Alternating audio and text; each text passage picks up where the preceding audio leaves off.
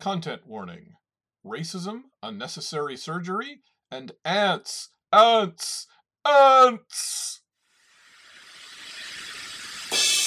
Action, excitement, horror, romance, thrills and chills, swords and sorcery, rockets and ray guns, a dizzying panoply of the strange and impossible from the darkest depths of the human imagination. What mad universe encompasses such tales as these?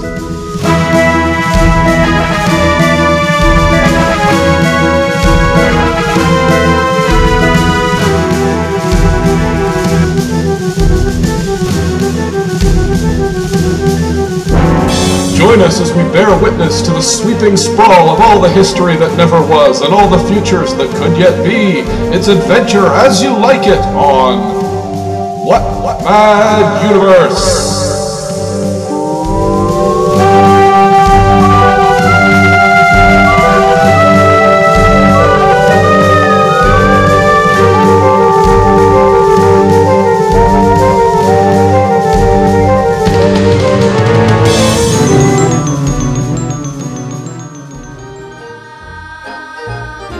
Just what makes that little old ant think he'll move that rubber tree plant? Anyone knows an ant can't move a rubber tree plant, but he's got high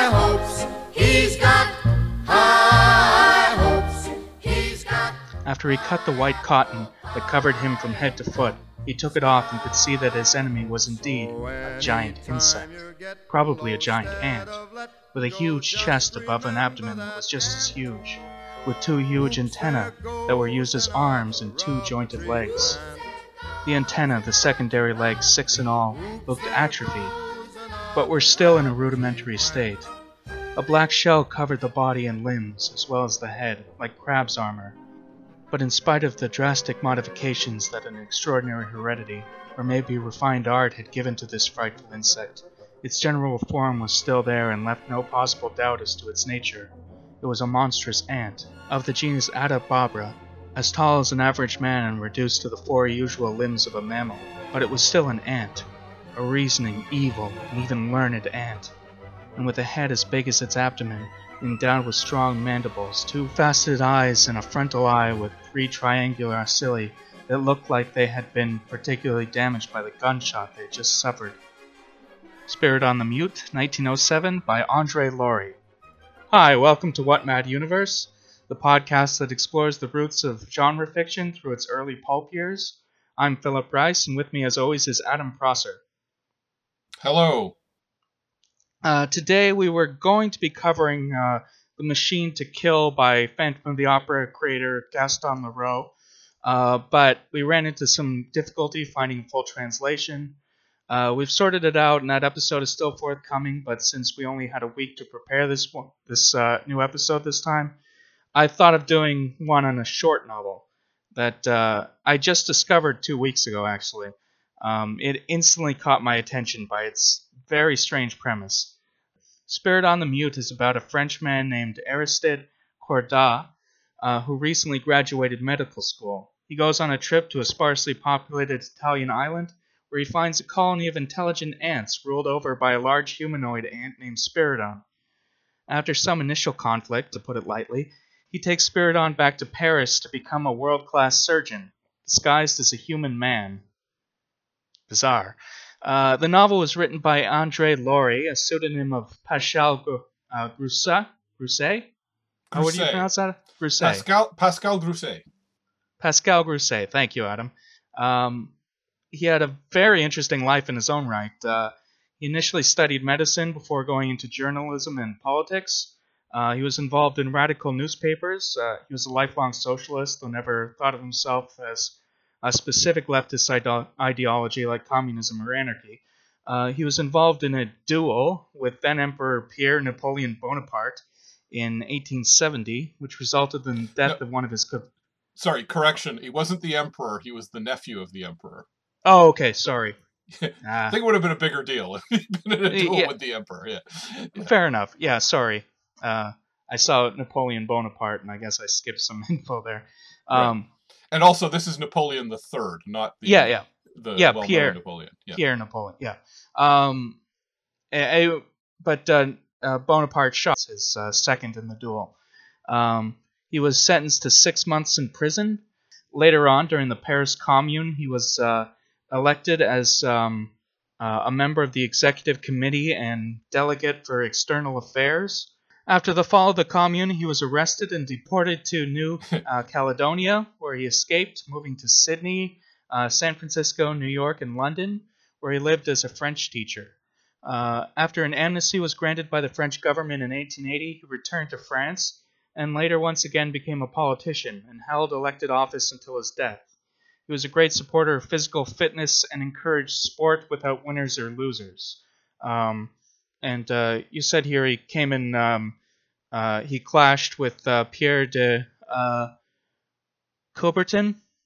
Coubertin. Coubertin, yeah. We, Okay. Again, well, I think we we come back to that, but yeah, again, this guy's got a lot of interesting things. But just to to give Yeah. the overview. For Uh, now, he wrote a number of books and novels under a few pen names, including uh, Philippe Daryl, uh, Tiburce Moret, and Leopold Viry. Um, as Andre Laurie, he collaborated, uh, that's heavy quotes, uh, with Jules Verne. Uh, in fact, two of his uh, novels that Laurie wrote, uh, The Bell, uh, Begum's Millions and The Southern Star, were just rewritten and published under Verne's name. So, um, wasn't so much a collaboration as somebody changed his novels and published it under a different name. He, uh, Yet another thing we'll go back. yeah, he disowned both subsequently. Uh, his third collaboration with Verne was uh, The Salvage from the Cynthia, which was published under both their names. Uh, though scholars believe Laurie was the sole writer with Verne, Verne only doing validation work, whatever that means. I guess editing. Um, uh, being seen as Verne's ghostwriter uh, gained him more some notoriety, uh, but it meant he had to live in Verne's shadow as a writer. He eventually branched out in his own direction, writing novels about write, writing novels about bringing the moon closer to the Earth, to mine its materials easier. A lost civilization story called "The Secret of the Magician," about a one about a, a steam-powered flying island, and uh, the Crystal City, which is about a surviving society of Atlanteans. Um, but his most acclaimed and definitely his most unusual work, from what I can see, was uh, Spiridon. Yeah. Well, I'm. So I mean, uh, some of his other stuff sounds pretty wild too, but uh, yeah, that yeah, but this is like, you know, you, you see like other lost civilization stories and other you know Atlantis Atlantis stories, but right. I I haven't come across any about a surgeon ant.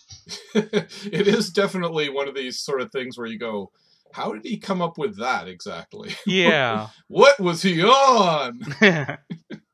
Um, well, the the probably the ant elixir that, that heals yeah, you. exactly. the, the, the crucial elixirs that let the ants perform brilliant surgeries, which is in this uh, story. But yeah, it's it's a very strange, and I mean, this is a fact function of uh, early, not not quite 19th century. It's very early 20th century, but um, that storytelling, you know, the, the the way they told stories was different and often a bit more discursive and stuff. So the pacing is weird on top of everything else, and the way he approaches the story is pretty strange, right? Yeah, I had no idea where it was going because uh, Spiridon dies like partway, like um, two thirds two into two- the novel. two thirds of the way into it, and yeah, um, I, I thought like it looked like he was trying to prove that everything that he said was true because it, you know, all his evidence was gone, his house Right. burned down and stuff. Um, but then Yeah. Spiridon is resurrected, and so that's right. like Yeah, I had took- no idea where the story was going, honestly. Yeah, but he's also, and I mean, this is a function of Jules Verne and a few others as well, where it's just he's almost more interested in the scientific discovery than a plot, like a dramatic plot, right? Yeah, Like he'll, he'll literally spend pages and pages talking about how they, you know, got everyone together to have a whole and and, and all the debates between science scientists of the time and how they would uh, they would you know form rivalries. There's this one guy, what's his name, Bordier, who um who's becomes immediately becomes his arch nemesis because he doubts everything uh, that he says, right? Um, yeah. but yeah, it's it's it, it is very weirdly, weirdly, I, not so much weirdly paced as framed in a strange way, right? Yeah. The first Um, third is him on an like an adventure, flashing back to his adventure in Italy, how he discovered Spiridon in the first place. Then it's Spiridon coming to uh, Paris and becoming Yeah, Spiridon uh, is disguised as a, um, a Chinese nobleman, a Baron uh, Tessimorna, um, Yeah. which is not a Chinese name. He's also described as uh, um, um, Well, he says Asian. He doesn't specify Yeah, yeah. Chinese. I guess they but- say Chinese a couple times, but that seems to be like a catch-all for for Asian. Um, Yeah, but uh, he they I don't know how this disguise is supposed to work because he has fake arms and legs over his over his real ones yeah. and a a a constructed wax head over his real head. So yeah. it's it's it would be really creepy. I mean, a, a non-moving wax face. I mean, I know people were sort of were racist at the time and would have thought, you know, a, a Asian person looked weird anyway. But like, you know, Yeah. Asian people still move. right. Well, and he had he had a um like he describes the head as being particularly large. So it's like okay, so he you know, and an ant head, of course, would be if it's if and just, it has the mandibles. It describes uh, very large mandibles on him. So yeah I guess the head's on top of his own head, like a. yeah He's got a little But he's the same height as a man, so I. I don't know Yeah. how this is supposed to work. It's very odd. uh, and it's- yeah. It's very odd that it would fool anybody. Well, to be fair, uh, uh, Bourdieu. They do think he looks strange, but yeah, they kind of he gets close and, and he he figures out that he's wearing a disguise. But um, I, I yeah, can- but it wouldn't fool anybody for a second. I, I could almost buy okay, just to play devil's advocate. I could almost buy that uh, because he's mostly seen in like an operating theater and in places where like he's you know he's seen from a bit of a distance. So I could almost buy that. Uh, I don't think he he does he did do they have scenes where he has him over as a to a party or anything? I can't remember. Did he? uh, did- not not socially, I don't think. Um, Yeah. he does go to like uh, um, uh, pharmacists and stuff to get his chemicals, right. and Yeah, he I- gives them notes because he can't speak. Uh, Yeah. which we'll get into. But Yeah. He is Spiridon the Mute. yeah, But yes, it's it's well. I mean, I I, I don't know. Like you got suspension of disbelief at a certain point, but it's a very odd thing to. right. Well, to be fair, it doesn't. He doesn't pull it off for very long. No, it doesn't. It doesn't last that long that he's walking around as a just as an ant disguised as a human. But uh, yeah, Yeah, um, uh, a friend of the show, uh, Will Staples, uh, when I described this plot, said it sounded like a Doom Patrol story. yeah, it does. It has, Um, you know, considering what we we were saying, like, oh, we read William S. Burroughs last uh, last last uh, week, so this week we're tackling a just a very normal story about an ant who disguises himself as a human in 19th century Paris. You know, one of those and things. becomes a world class surgeon. and becomes a world class surgeon. well, um, just to, to rewind a bit because it's it's one of these. It, you know, it's funny. It it is in some ways reminiscent of something like Tarzan. Uh, you know, there were definitely novel, and I know. I guess Tarzan Tarzan would have been uh after this. Yeah, Tarzan would Uh, around the same time, I think. Uh, Yeah, I the think- first Tarzan. I believe Tarzan's like 1907, 1908, like around then. So I think this does actually beat Tarzan. But there were a couple of uh, stories around that time that were sort of uh, a, a, a scientist or an explorer finds something strange in the forgotten corner of the world, some kind of entity, some kind of person who's unusual, brings them to society. And they can't really fit into our society, and you know there's a contrast, and usually it destroys them, and it's it's an Yeah, there, I think there were a few. Uh, I haven't read them yet, but a few about uh, talking apes and things like that from around this time. Yeah. So there one about an ape who becomes the prime minister of, of Britain. So Yeah. I want to seek that one out. Yeah. So if you're an ant, you can become a world class surgeon, but if you're an ape, you can become the prime minister. So there you go. um, so yeah, it's got that kind of, and again, maybe this was more unique at the time, but that that sort of outsider come to our society vibe. Although he's weirdly unsympathetic to Spiridon. He doesn't take I you know the the the introduction describes it as like well he's destroyed by you know humanity's vices and so on and so forth and I like I don't know is he really like He's kind of just uh, he has a different morality than we do. Like he doesn't right he doesn't consider well he doesn't have a morality. He just wants to uh, Well, he's protect got his own species. Yeah, he's but got like, his own morality, but it's just. but he doesn't yeah. uh, he doesn't think twice about killing somebody who's even uh, annoying to him. Right, and I Or, don't like- even. Yeah, yeah, I don't. Yeah, he literally says at one point, he's like, "Well, we're going to face, uh, you know, we're going to face, uh, some, some, some. Oh, it was the, uh, the Italian family who I guess we should we can talk about in a minute. But uh, there were people who who dislike him, and he says, "Well, I, they don't bother me. I can just kill them."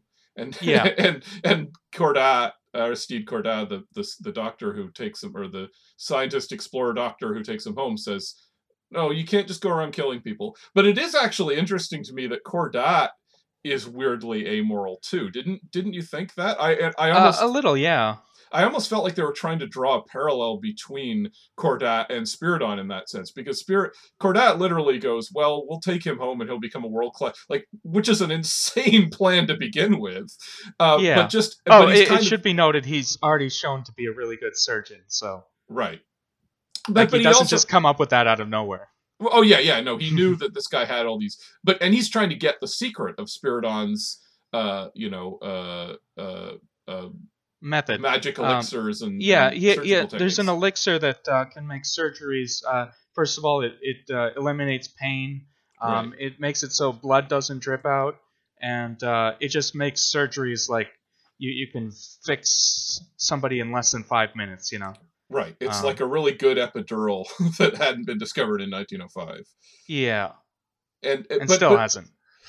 Well, yeah, exactly. I mean, they do some some in- incredible surgery on people who are considered hopeless at the time. Someone with tuberculosis, Yeah. uh, someone with uh, who is blind, uh, and he restores their sight. But the but again, though, it's it's treated in a in sort of a way where Cordat doesn't think about the ramifications at all of bringing a giant ant among Paris society, and this is an ant that, to be clear. Cordat meets uh, Spiridon because he goes, you know, he, he meets this Italian, his, his, his ship is shipwrecked. He meets an Italian family who says, Oh, we lost our son. He went over the, the ridge there into the wasteland where nobody goes. He goes, he sets out to see if he can find him. Uh, he passes out. There's some chemicals, which again, this is something Spiridon has. He has chemicals that can knock people out. Uh, he wakes up on an operating table, having his arm cut open and and I guess operated on and and uh, Experimented on. yeah, autopsied by uh, Spiridon. Uh, Spiridon, who's able to communicate by touching people's hands and tapping out in Morse code languages like Italian. no, no, it's like electric pulses.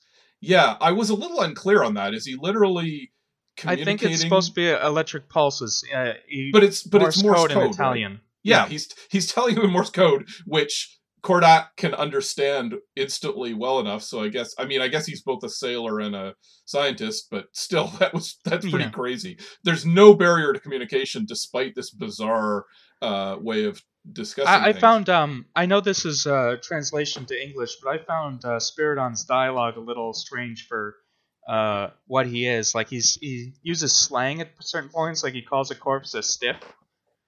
Um, a stiff, yeah, it, right. it just kind of uh, casual for like a alien. Like he's not alien literally, but like a something alien to humanity. Well, it makes a certain amount of sense. But they do talk about how he'd heard Italian, presumably from the other people he'd autopsied over the years. Fair and, enough, uh, yeah. th- th- that was kind of what he was getting it from. And I mean, he's a very intelligent uh, to the point where he can, you know, grasp a language very quickly and so forth, and as on top of everything else.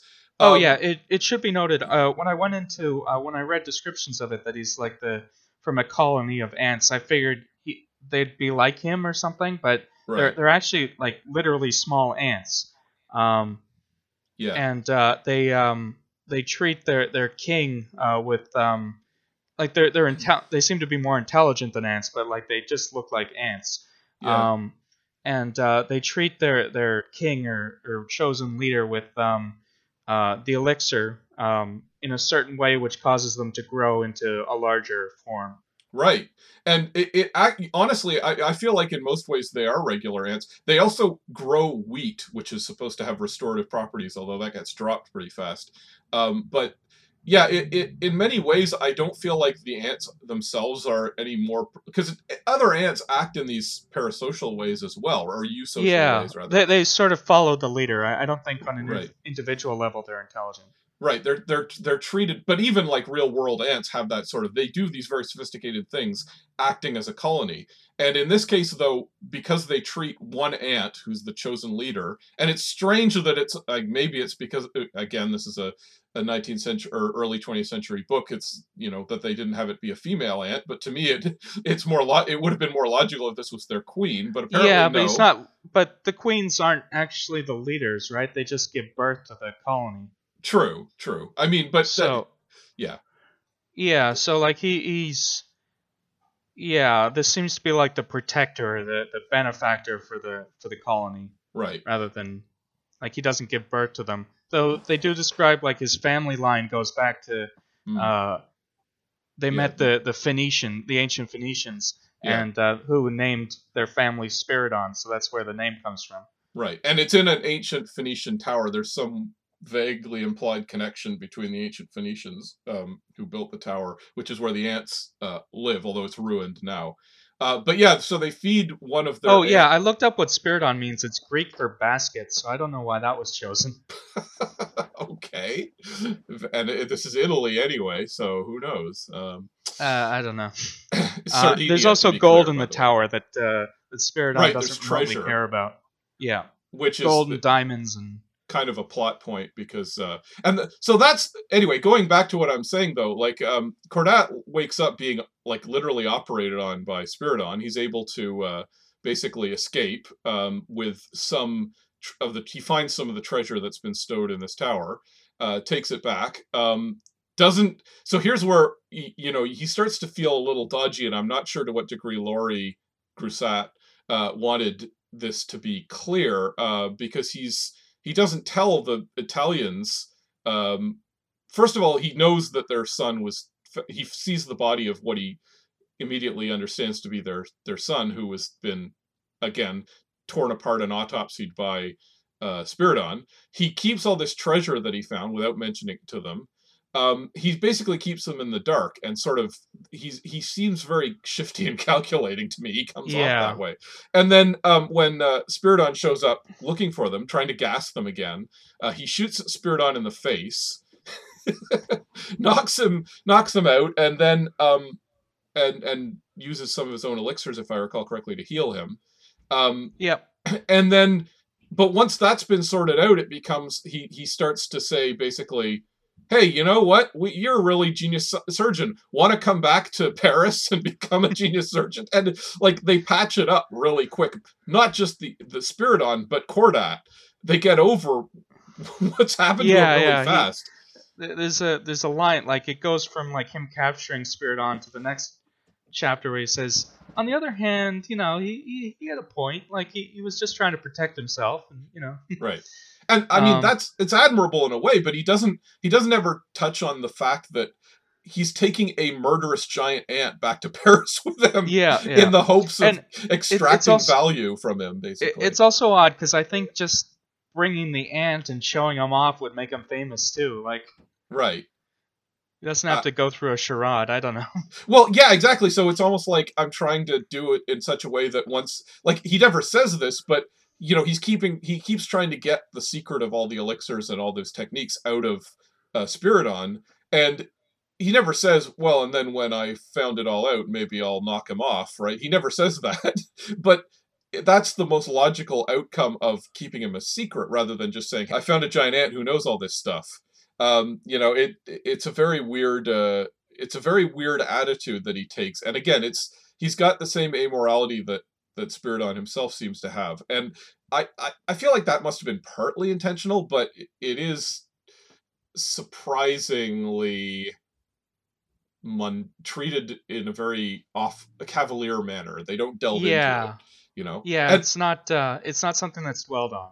and Cordat is not like he doesn't face some kind of punishment for what he's done either. It's like I mean so, he sort of does in the fact that Spiridon dies. And by the end, he's literally uh, Spiridon has um, died, but as you said, they managed to resurrect him using his elixir. uh, and prove. But he has no memory. He doesn't Right. know who he is. So he doesn't know how to make the elixir anymore. Right. Uh, they end up um, finding the remnants of his ant colony, which had been blown up by the uh, Italian people uh-huh. um, in as revenge. Um, but uh, they find like some remaining ants, so they, they can reestablish a colony. But like that's not right. um, getting the elixir. So uh, it, it ends with the elixir being maybe a few years off. So that that's an interesting. Yeah. Or even if they're gonna like, it's possible they could never find it. But, but Yeah. what's interesting about the end is that then suddenly there's more of a warm family feeling. Like Spiridon's going to be raised by humans now, and Corda is now like bringing him into his family and treating him in a more human way. So it's almost And like names his son Spiridon. yeah, he names his son Spiridon, and it almost seems like he's he's he's dropped the I'm going to be a mercenary scientist and just treat you like a human, and that's going to be like a fresh start for all of us. Uh, that, Yeah. you know that that's kind of an interesting way to interpret it. Again, whether it It was, was also uh, interesting intended. seeing Spiridon at the end um, without his memories. He's sort of melancholy and he just stares out the window all the time.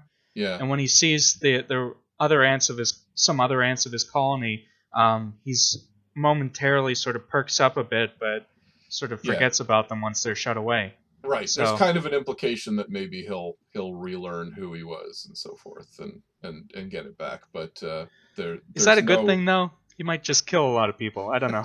well, I mean, maybe it's more like he'll learn his natural, uh, you know, ant abilities rather than remember who he was. And again, if you're sort of, it's the old thing about you know, if a murderer loses his memory, gets raised by you know some kind people somewhere, and even if he remembers who he was, he's he's a new person now. His me- his old memories will make him feel you know he'll, will will be in a different way. So yeah, I I feel like that's kind of the that's kind of the message there. It's like he needs to he needs to go through a period of of uh, understanding humanity essentially, which yeah, which it's in still itself very strange. yeah it's very weird and and in and of itself it's kind of like a there's a very colonial mindset to everything of like well european science will come and take you out of your and even even with the human characters we mentioned the italians uh, they're treated very the, the the novel doesn't treat them very well in my opinion because they they you know they lost their son and then Cordat comes out kind of taking advantage of them uh, they eventually come to Paris. They're the ones who kill Spiridon, and it's because you know they understand that he killed their son and the the brother of the the, the woman, uh, the the girl who's uh, kind Yeah. of set up as a love interest for Cordat, but she's Yeah. she's, she's obsessed with vendetta against uh, Spiridon. yeah. And uh, she literally brings a stiletto. It's, it's a pretty, like a bad Simpsons plot later on where uh, Sideshow Bob has a has a family um, Uh-huh. of Italian, or uh, when he moves to Italy and gets a family, and his son keeps saying vendetta. yeah, yeah. Um, well, just that's what- reminded me of that, like weird Italian stereotypes. That, yeah, it is an Italian. That is an Ita- everything they do there is an Italian stereotype. Yeah, she carries around a, a, a knife. yeah stiletto. Yeah, no less. Um, which is again is an Italian weapon. Um, yeah, so it's it's it's sort of this. Well, I'm free to just take advantage of them. And again, he never sort of says, "Hey, you know, by the way, there's treasure in that tower, and I'm going to share some of it with you because you helped me." He's he just like, does. how- He does uh, uh, give them some uh, money, but eventually, like, well, then as he's gone home, and then he learns they've destroyed the tower because they were. Like Yeah. somewhat logically, it's like if this is killing people, we should knock it over. but no, but before that, he had sent some money uh, to them right. to pay for a few things, but like not like you know. Well, that's but that's what I'm saying. That's crumbs compared to like they Yeah. find a fortune in gold and di- and jewels in the tower, and then he's angry at them for knocking over the tower because there was all this wealth in it. It's like, well, dude, you, You, were didn't just tell them, to, and yeah, and you were keeping all this, you know, like you didn't let them know what was going on, and then get mad when they do log- the logical thing. right, exactly. And and and then it's does he tell them at that point that there was all this wealth in there, and then they're kind of like. Yeah, Oh, we're so stupid. Oh, we sorry we did that. It's like well, you didn't tell us. You were gonna. you- yeah, as far as we can tell, you were never going to tell them that there was a treasure. You were just going to Yeah, extract it and the, yourself. um, you know. the girl Pia uh, kills uh, Spiridon, then herself. Um, Yeah. Very dramatically. Again, Mm-hmm. like Italian stereotypes, like a full-on opera, you know. yeah. and then the father gets uh, so dis- di- uh, so distressed by this that he falls to his death. right. Um, yeah. So very yeah, like you said, they're not treated well by the text. and and but again it is it's like they're the ones who act emotionally and i mean it's over the top but they act like human beings and Cordat Yeah. comes off as a weirdo who's uh, almost sociopathic uh, in some ways um, i do want to talk about just quickly you know we can come back to that but uh, i did want to talk about uh, the life of uh, because he is really interesting as we as we talked about um, all this interesting stuff happened um, for people who may not know, uh, there was a period briefly in 1871 when uh, Paris uh, was under the control of uh, a socialist. Basically, because of all the wars that were going on and the and the capture of the, we mentioned Napoleon III. Um, he he was captured by the Prussians and and they basically got rid of for for much of the 19th century. And I'm not an expert, uh, but I know that there was kind of a, a back and forth between uh, Napoleon declaring himself emperor and an attempt to, you know, restart the republic, which had been started after um, uh, the um, the uh, Revolution. the- anyway, yeah. So there was there, there was a there was about a hundred years of real turmoil in France, uh, capped off in some ways by uh, during a period of uh, turmoil. Hmm, this is sounding familiar. Uh, people grabbed hold of Paris and uh, took over and turned it into a uh, a, uh socialist leaderless commune uh, which was kind of an inspi- inspiration for years afterwards as just a place where uh, you know there were no it was a purely democratic purely socialist leadership and it's in fact the basis for les miserables that's that's what's being depicted in les mis was the, the the few months where they had control of paris uh, they were eventually crushed by the republican troops that came back uh, but um, what's interesting yeah, anyway, Orwell spoke positively of it. Like it, it's a Yeah. it's a big Well, thing in like uh, Karl uh, Marx leftist circles. yeah, Karl Marx literally went to the to the commune and saw it and and was in, encouraged by it. And I mean, when during the Russian Revolution, fifty years later, um, Lenin was basically trying to trying to recreate it in his own way. Of course, it wouldn't have been exactly the same, but he uh, supposedly he had a giant uh, celebration. Uh, and he was not a celebratory guy, but uh, the day that the uh, the the communist Bolshevik government in, in Russia lasted uh, outlasted the Paris Commune, they he had a big party for everyone because that meant we've we've done it. We've beat the Paris Commune. We've we've we we passed we surpassed their record essentially uh, without being and then crushed. built an authoritarian regime that yes, killed well, a lot of people. but nevertheless, he was he was inspired by it. Um, and um, he uh, so anyway, Grousset was there. Victor Hugo, again, who wrote Les Miserables, was there in uh, the Paris Commune. Um, so they probably knew each other, even though what I'm seeing doesn't specifically mention it. But they were probably uh, they were probably at, at the very least friends or acquaintances um, because they were both journalists in the Paris Commune at that time. And Oh, um, and and um, um, Grousset was a um, uh, politician. He was outright elected during that period. Right. Yes, he was one of the the elected uh, uh, people who worked there. He was essentially, you know, minister for foreign affairs, which never came into play because they Yeah, were yeah. under siege the entire time. But um, uh, yeah, he was. Yeah, he had a he had actual political role. Uh, Yeah. And then so yeah, he had to escape, and and of course they were they were looking for him for a while after the Paris Commune got crushed. Um, he did eventually there was an amnesty declared. Um, was it at this point they exported him to New Caledonia, or was it after he uh, he was involved in the thing with uh, Napoleon's nephew? It, was uh, it was after the the commune collapse. So he was um, Right. uh, he was sent to uh, Caledonia um, Yeah. and um, Which is uh, in the Pacific, by the way. lived in It's various French- places. Yeah, French colony in the Pacific. Um, so um, it, it was a um, yeah. So you get the sense of you know in this novel where he sailed around and was shipwrecked that even though it was Italy, it you know that was something not completely unlike what Grousset had experienced. But the, anyway, they eventually announced an amnesty, so he was able to come back to France and and became more of a, a right focused on his writing. Um, and uh, as we said, But he, he was a politician. Uh, he was uh, in office till he died. Uh, he was, Right. um, uh, like we said, he, he focused on um, uh, physical fitness, uh, Mhm. which he had apparently um, gotten interested when he was in uh, America, um, in uh, New York. And uh, he was focused on uh, uh, encouraging sport that didn't have um, that wasn't competitive, so it would right. uh, not uh, just focus on the best athletes, but you know, sort of Well, be I, I, generally good for everybody. I think it was the idea he wanted team he wanted to encourage team sports and so on.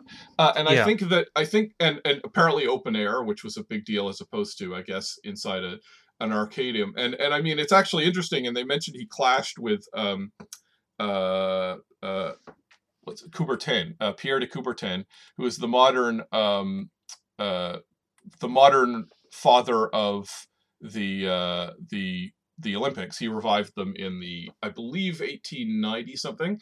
Uh, very very tail end of the 19th century. That was when they they they launched the new Olympics.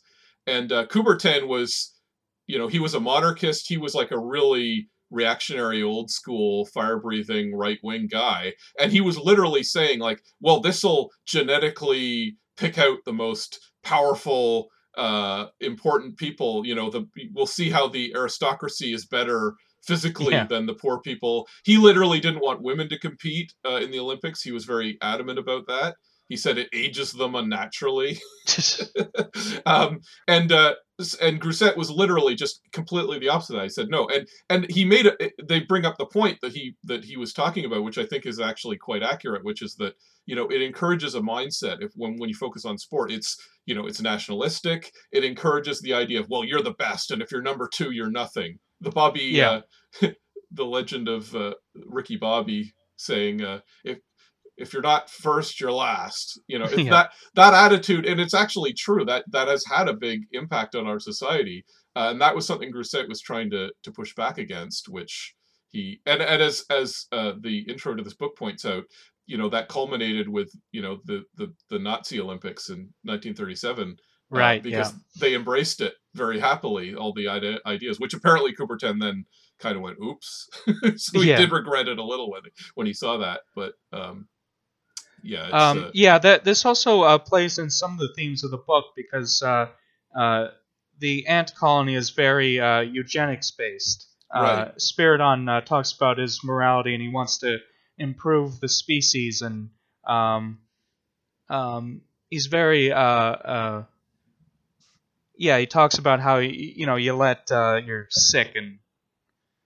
Right. uh, lame and whatnot go around and you don't um, you know cull f- to create the best and the best right. so um, you, you get some pushback from that sort of attitude in this yeah, I think that was like I say in that in that sense, Cordat is clearly you know say so you know as as you hear the depictions of the novel, you think, oh, it's going to be about a poor innocent soul who comes to our you know poor our nasty old civilization and it gets destroyed. It's like no, he's he's he's he's pretty bru- I mean, he's an innocent in a sense, but he's you know the innocent of wild nature of just you know the the law of the jungle and. And, yeah uh, might makes right sort of thing and how you know that is logical. That would be how an ant would think if it could communicate and think like a human um, because it's just like oh that's useless. Okay kill it you know that kind of attitude. Um, yeah and- it, it's interesting uh, comparing it with uh, another book about giant ants uh, the um, uh, first men in the moon by hg wells which has a similar eugenics thing but it's i mean A- wells was pro eugenics so it's it's an interesting contrast. They were they were both socialists but obviously very on different spectrums on that regard. Yeah I, I i think i might have mentioned this in an earlier show. Uh, i really like the uh, once and future king uh, series by th white. That's best the sword and the stone is the best known the first book of it but it's a whole series of uh, books about uh, king arthur and merlin. And uh, the final book he turns arthur into a, an ant and has him visit an ant colony. Um, and there's a famous scene where um, you know when he goes to see the ant colony uh, and it's it's held up as literally the model of everything the embodiment of everything we should avoid as humans. Uh, and when you when you you see the sign over the ant colony? It says uh, everything that is not forbidden is compulsory.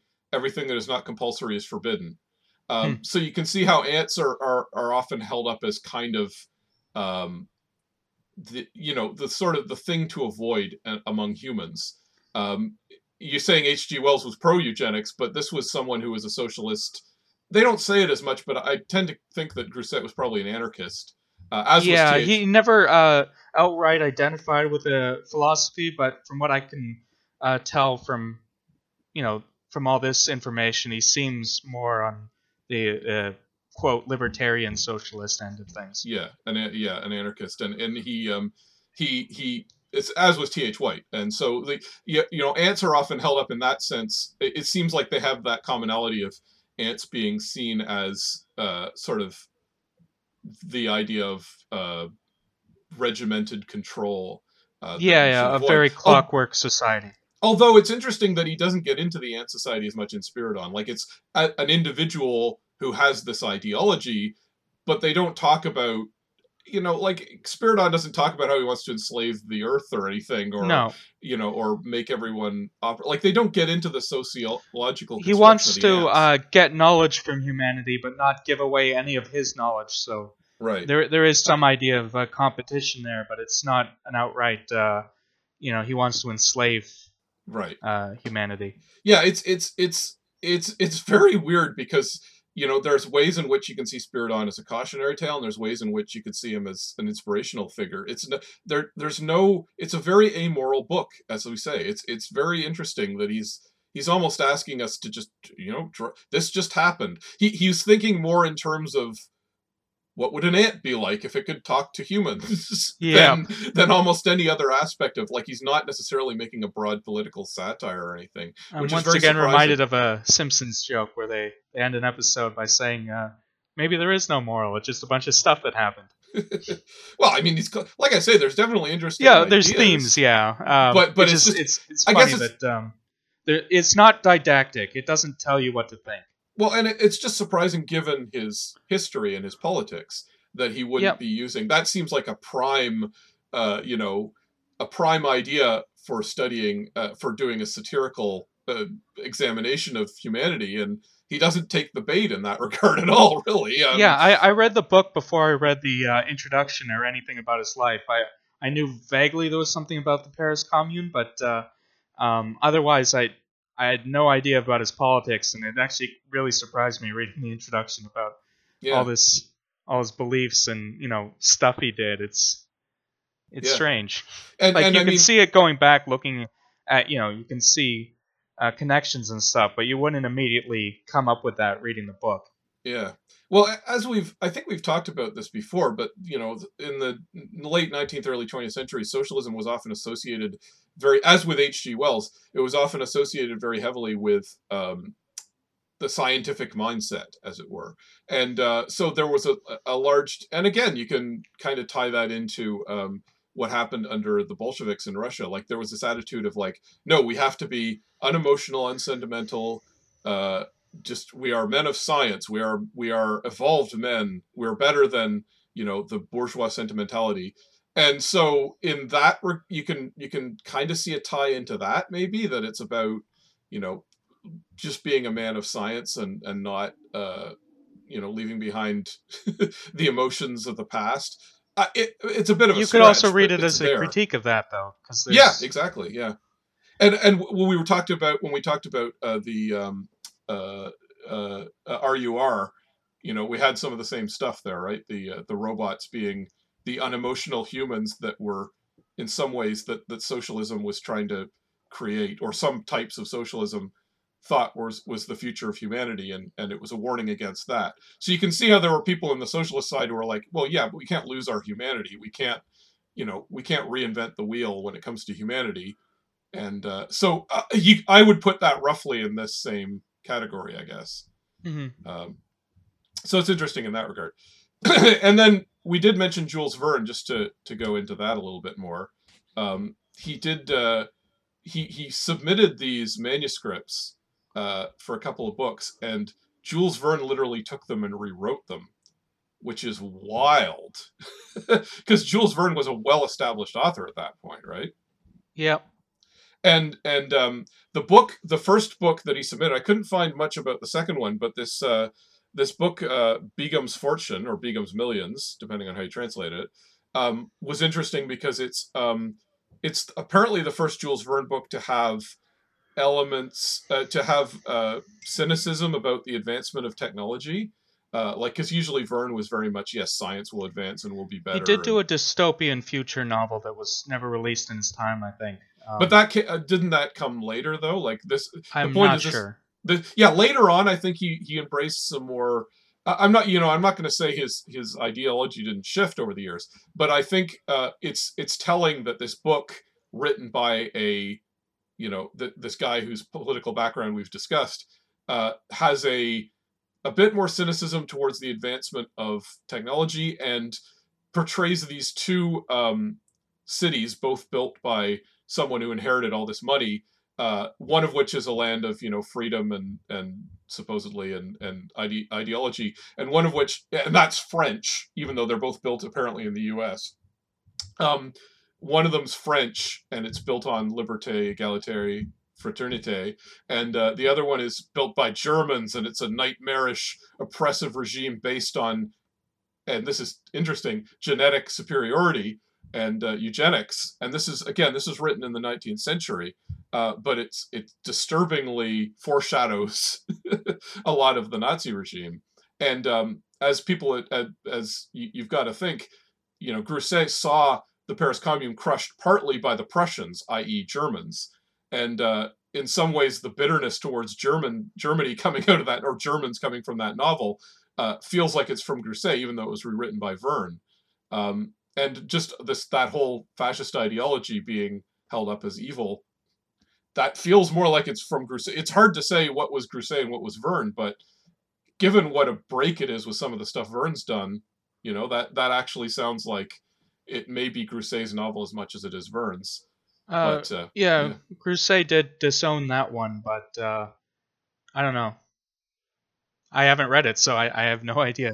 Yeah, well, I'm. I mean, I I'm willing to bet it's a matter of if somebody took your manuscript and rewrote it, you'd want to disown yeah. it as well. And I'm sure that, like, for instance, it's been mentioned there was some racist stuff in the book about um, you know, like it was still very, you know, oh well, the white man will be superior to like they bring in Chinese immigrants to build the city and then kick them out because yeah. they thought Chinese people might stir up too much trouble or something like that.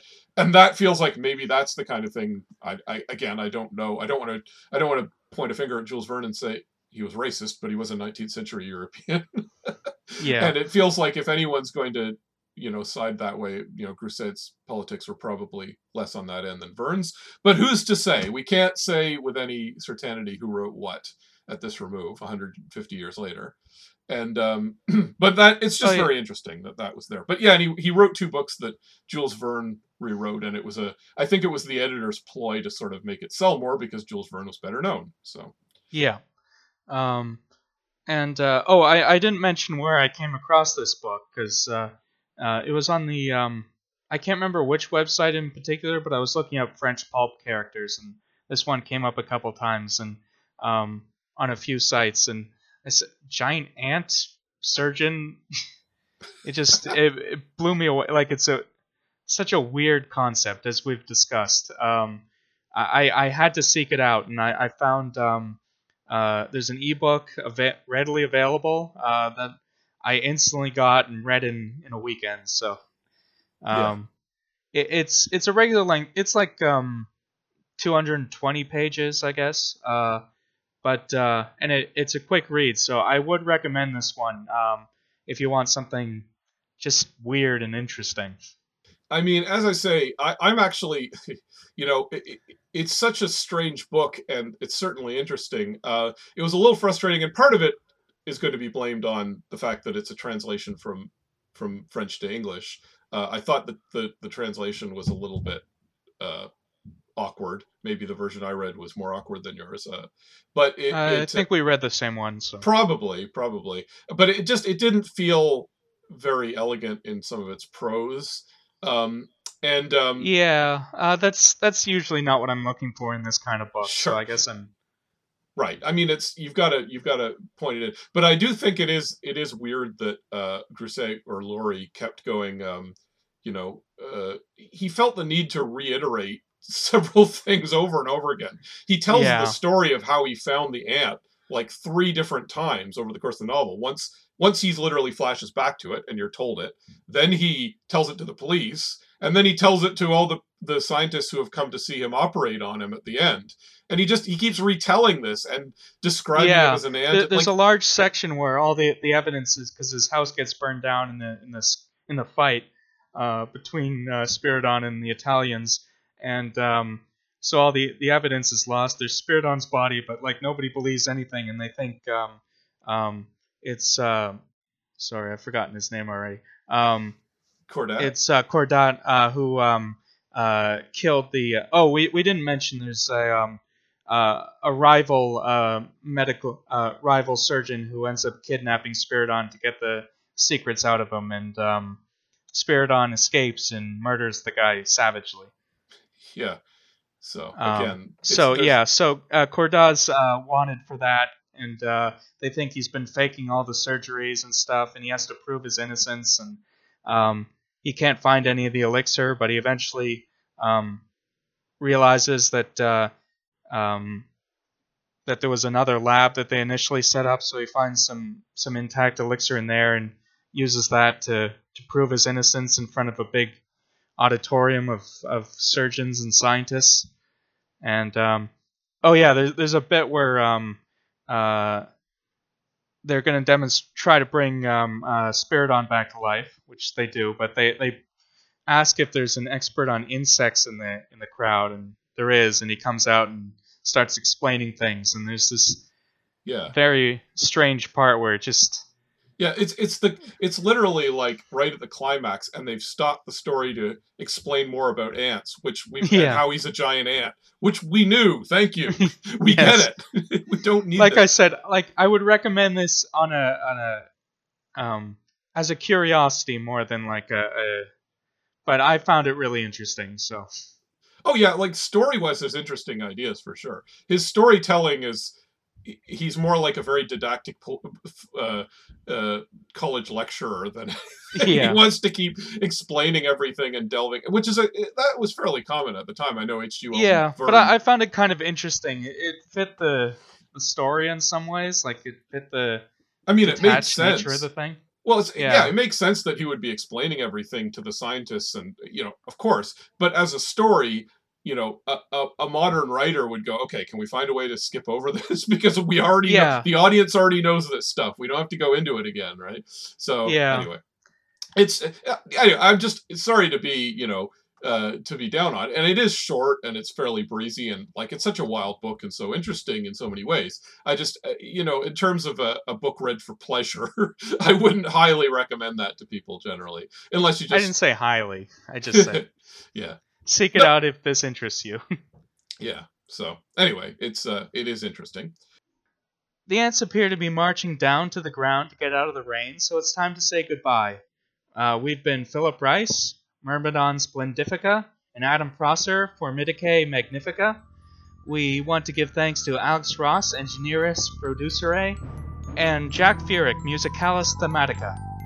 Yes, and just a reminder, if you enjoy the show, you might want to join in the Hive Mind at our Patreons to help us afford the hosting and recording costs. Uh, if you do so, you'll be able to listen to the show early and get a bunch of other stuff like comics and illustrations. Just look under Philip Rice or Adam Prosser at patreon.com or go to Never Sleeps Network slash series slash what dash mad dash universe for the links.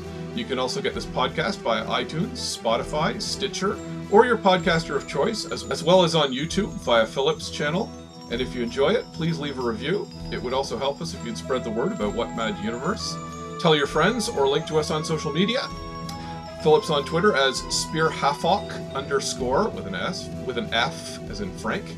I'm Prankster36, and the show itself is WMU Podcast. So until next time, long live the Queen.